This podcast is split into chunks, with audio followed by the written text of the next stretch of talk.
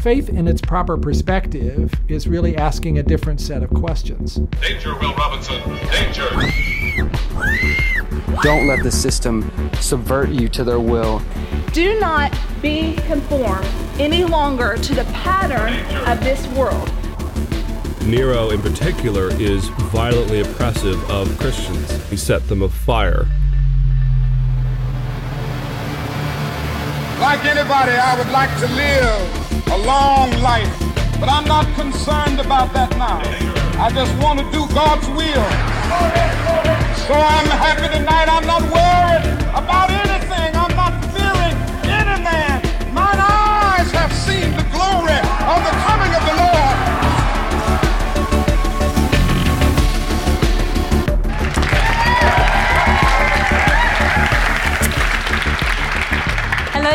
Evening, and welcome. My name is Kate Janadu.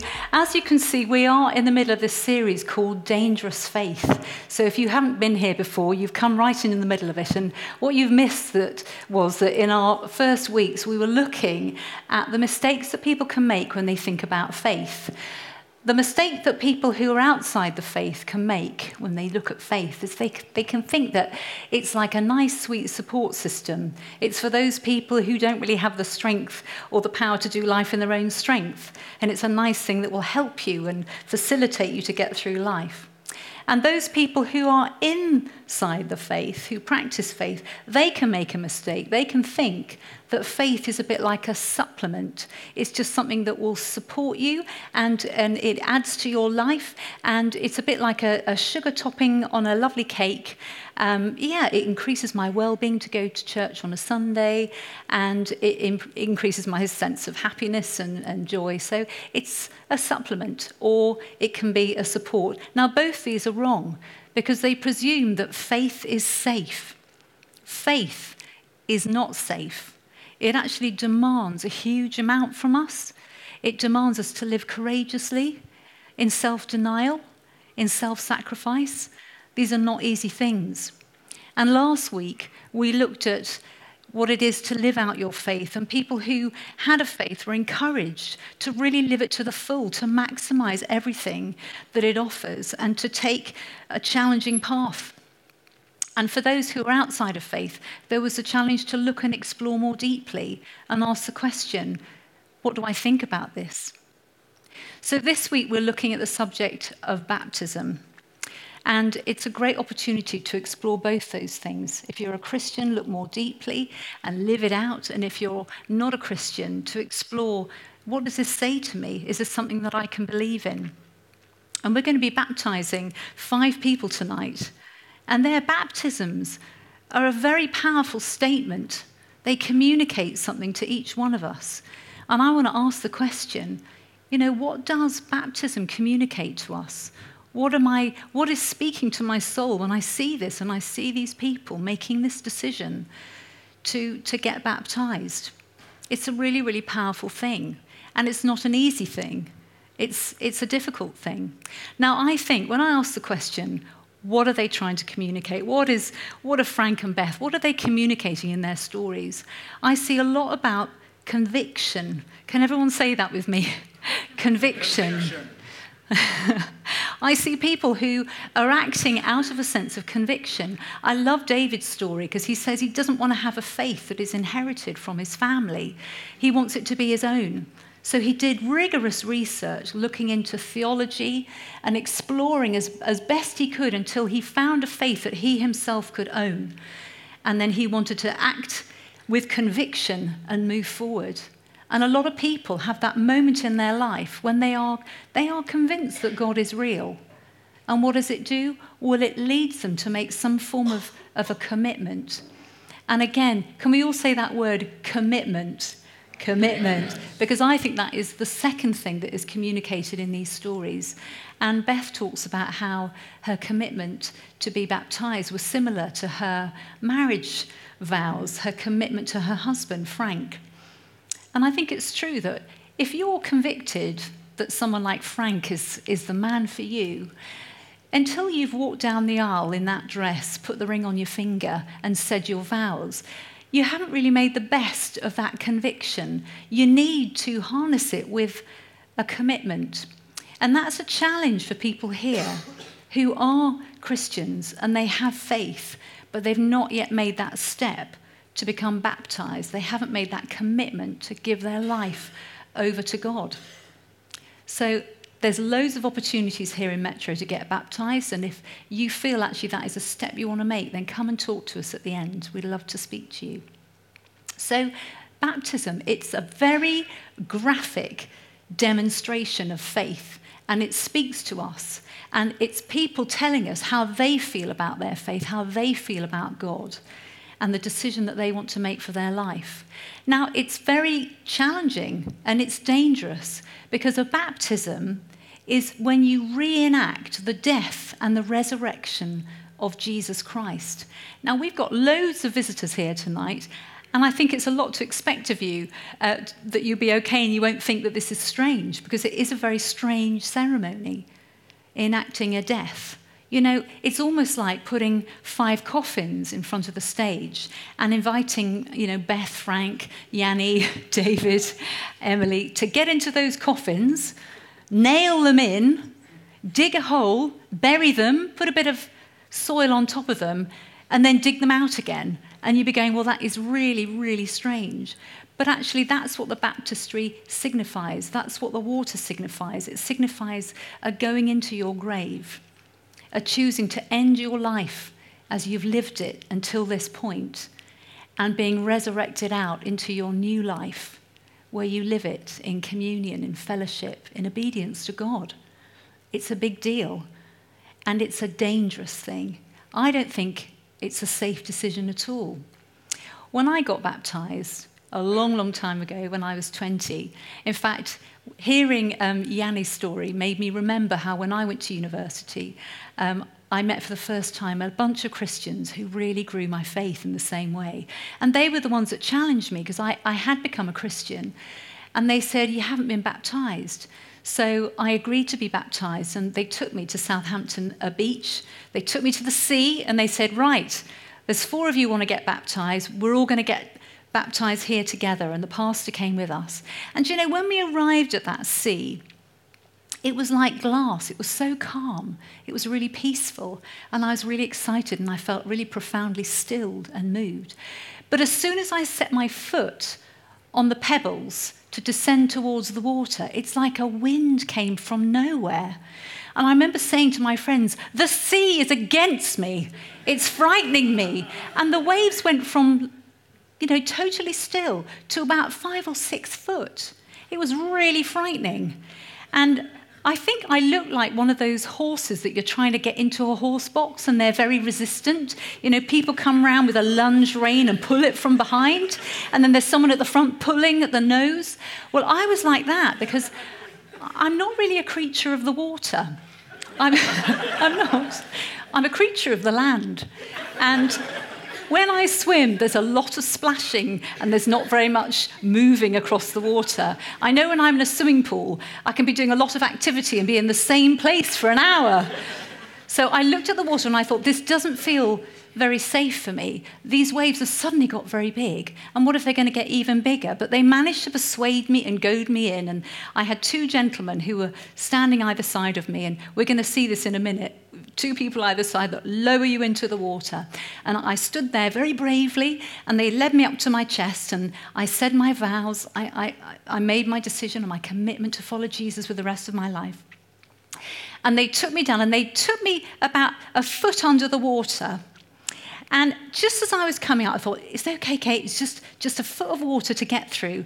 When I got through that foot of water, I realized that there was another six foot to swim up because a wave had overtaken me at that moment. And I was struggling and fighting to get to the top, thinking, actually, I am going to die.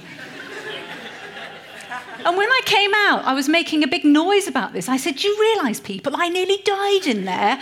That wasn't fun. That wasn't a great experience.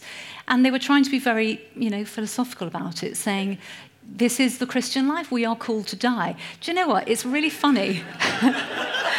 it is a death wish. It is a death wish. But it's a death wish of your spirit. But when they were talking to me and saying, you know, sometimes it's a bit of a message from God, your baptism. And do you know what? It has been a bit of a kind of a symbol of my life. Because I would say, whenever I feel in life that I've just got my head or I'm just getting my head above water, I always find there's another six foot of water above me and I'm always scrambling to the top. Life can feel like that. You know, faith isn't safe because it's never on our terms, it's on God's terms. It's on his terms. And I've been talking about how when we get baptized, we are making a statement. Do you know, we're making a statement to God, to ourselves, and to everybody who sees us. A powerful statement about our conviction that God is real and our decision to make a commitment to him. But the question I want to ask next, and this is what was preoccupying me at the time of my baptism does God speak back? If I communicate through my actions and through my words my desire to live with God, can I expect God to respond? And the answer to that question is found in Matthew's um, account of the baptism of Jesus. So we're going to go into the scripture now and we're going to have a little read. It says, Then Jesus came from Galilee to the Jordan to be baptized by John. But John tried to deter him, saying, I need to be baptized by you, and do you come to me? Jesus replied, Let it be so now. It is proper for us to do this, to fulfill all righteousness. Then John consented. You know, John isn't a fool. John the Baptist, he was a relative of Jesus. He knew who Jesus was. And he asked the question if you're God, You've never known a life separated from God. You, you're, you're a perfect man. There's absolutely no reason why you should be baptized. And he resisted Jesus at the beginning, saying, This is nonsense. I should be baptized by you. It makes perfect sense. But Jesus said, No. It has to happen like this to fulfill all righteousness. And I think that word suggests that he's talking about all of us. Because Jesus, he didn't need to get baptized. It wasn't necessary unless it was necessary to give us an example, a model of what it looks like for a human being to exercise their own free will and choose to surrender their life to God.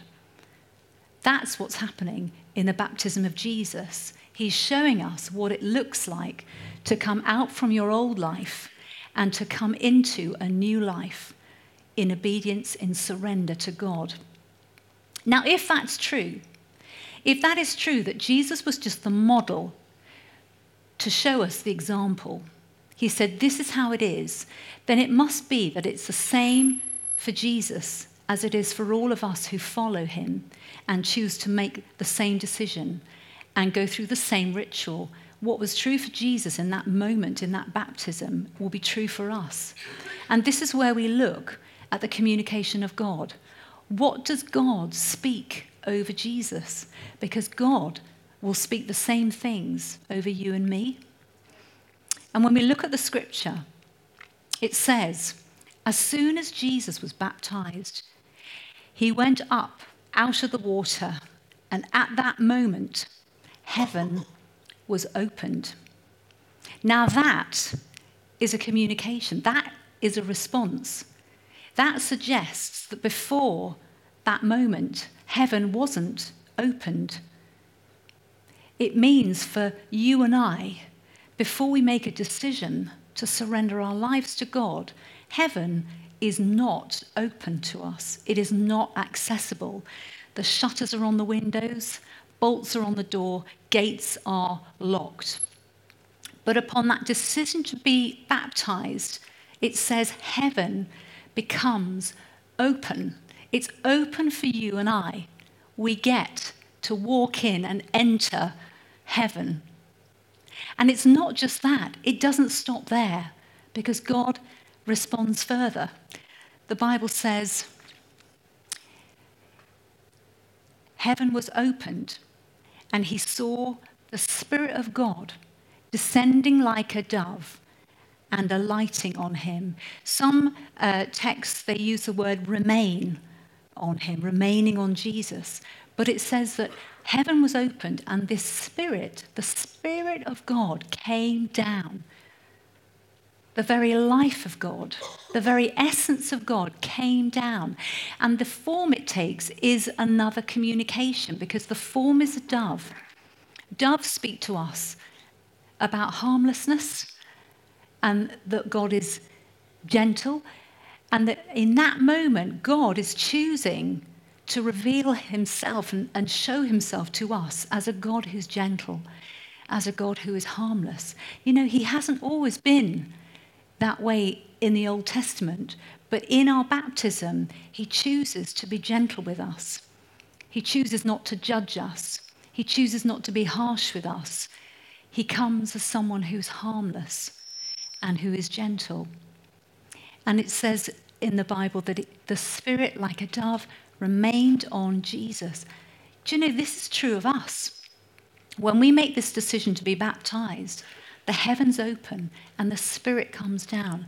That's why we always pray for people to be filled with the Spirit when they get baptized. But I think that that is another communication. The Spirit resting on him like a dove is another communication, not about God, but it communicates something about us, how God sees us. Do you know that doves are the most sensitive of all the birds? They're the most easily disturbed. They are highly, highly sensitive. God would entrust us with that which is highly sensitive, the, the, if you like, the most sensitive aspect of God, He's decided on our baptism to entrust to us. And that speaks about who we are. We are now worthy. We are worthy to receive the precious, sensitive, the gentleness of God. We've moved from people who were away from God, possibly hostile to God, but the transformation in baptism means we are now worthy. We are allowed to be filled with the very person of God, His Spirit. Do you know, I love talking about the Holy Spirit. I met the Holy Spirit when I was 20. It was my first experience of faith. I was looking after my mother.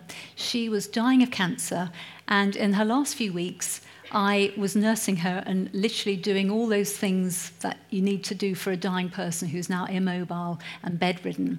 And I invited some Christians to come and pray. I thought we might as well ask God for some help. There's no, no sort of hope in any other direction. And these lovely Christians came and prayed with my mother and prayed for me. But there was something that they brought into the house.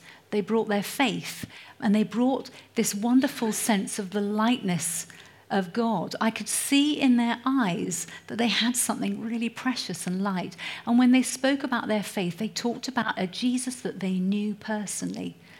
And I was so bowled over by this couple. I was thinking, they're amazing. I've never ever heard this. I've never heard anybody speak about a God who actually wants to come close to humanity. I've never ever heard people talk about the Spirit of God who comes to live inside us. This was all new. And I remember going to my bed one night and I said, God, you know, I'm, I'm thinking a lot about life and death. I'm thinking a lot about what's the point? You know, we're just here for a very short time, then we die. It's all meaningless. And I said, God, if you are real, if you are real, show yourself to me. And I had this enormous uh, filling we call it a baptism, but it's basically I was saturated with light. And I was lying on my bed and I could just feel power and light going into my body and invading every cell. I mean, it was transformative. I was left without a doubt that God was real.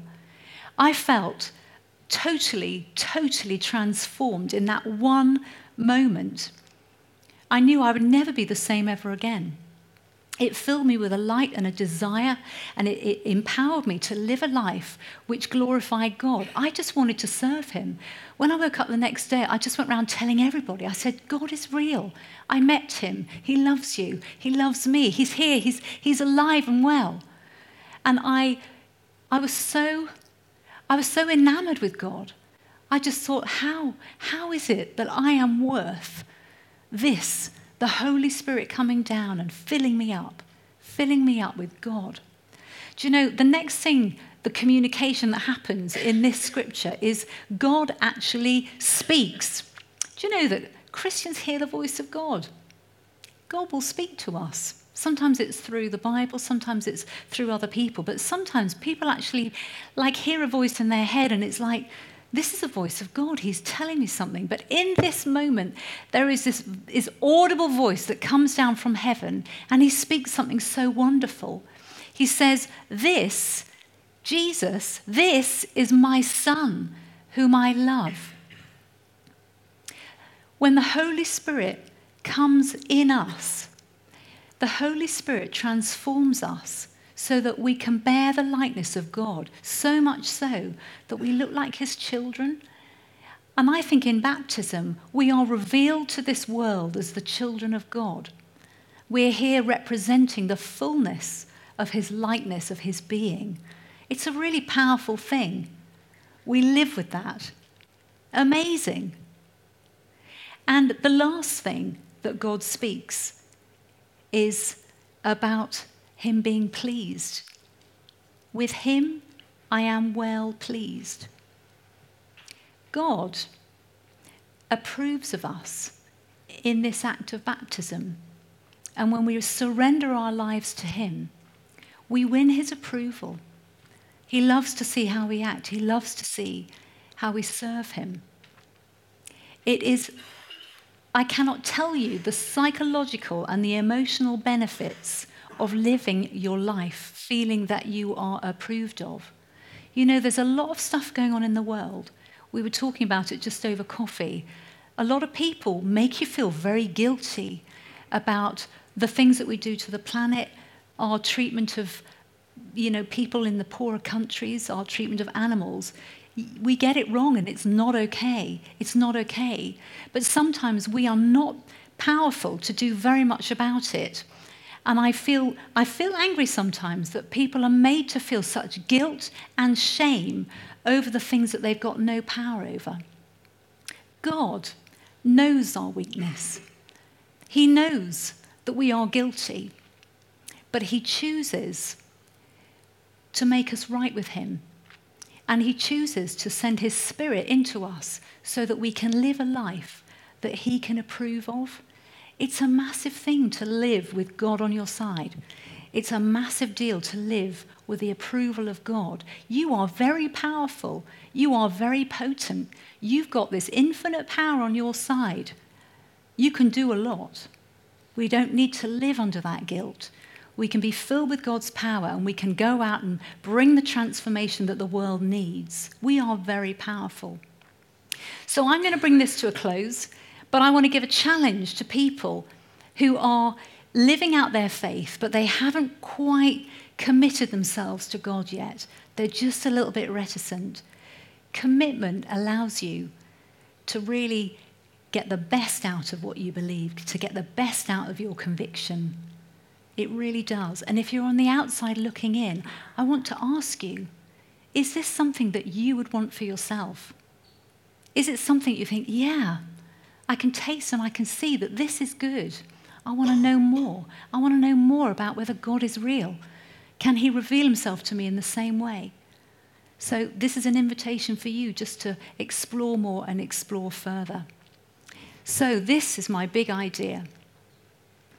Baptism goes two ways it communicates a believer's conviction and commitment to God. And God answers with a welcome into heaven, the gift of sonship through the Holy Spirit, and the power to live a life approved by God. Let's pray.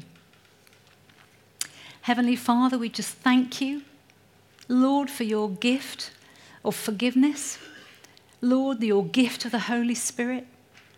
Lord, we thank you that you've made a way for us to be put right with you.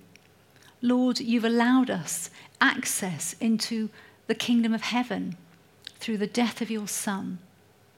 And Lord, I just pray for those we're going to baptize in a minute. Holy Spirit, come. Let them know that they're loved. Put that seal of sonship, of daughtership upon them. And would you bless their lives eternally? In Jesus' name, amen. Amen.